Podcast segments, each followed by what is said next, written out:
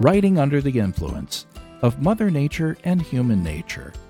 Join award winning author Lisa Lawson as she tends her garden and soul. Her blog and podcast are at cheaperthanpsychotherapy.com.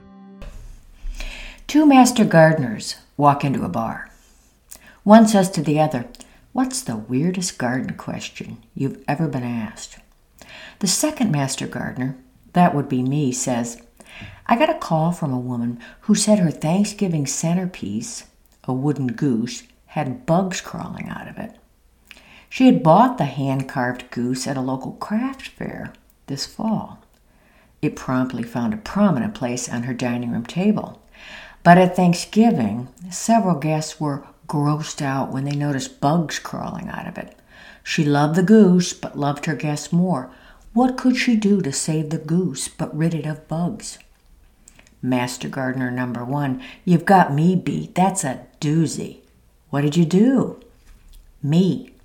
After I scratched my head and rubbed my newly sprouted chin whiskers, I thought the wooden goose might harbor wood borers. Wood boring beetles, maybe?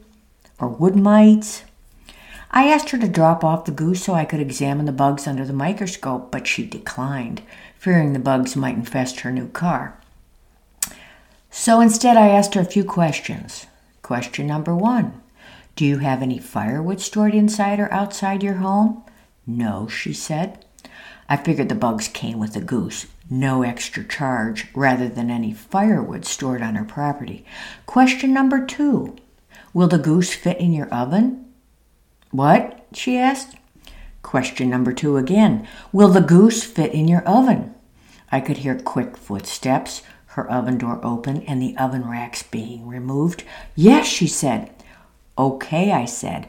Wrap your goose in aluminum foil and bake it at 425 degrees for two hours. Once her goose was cooked, so were the bugs.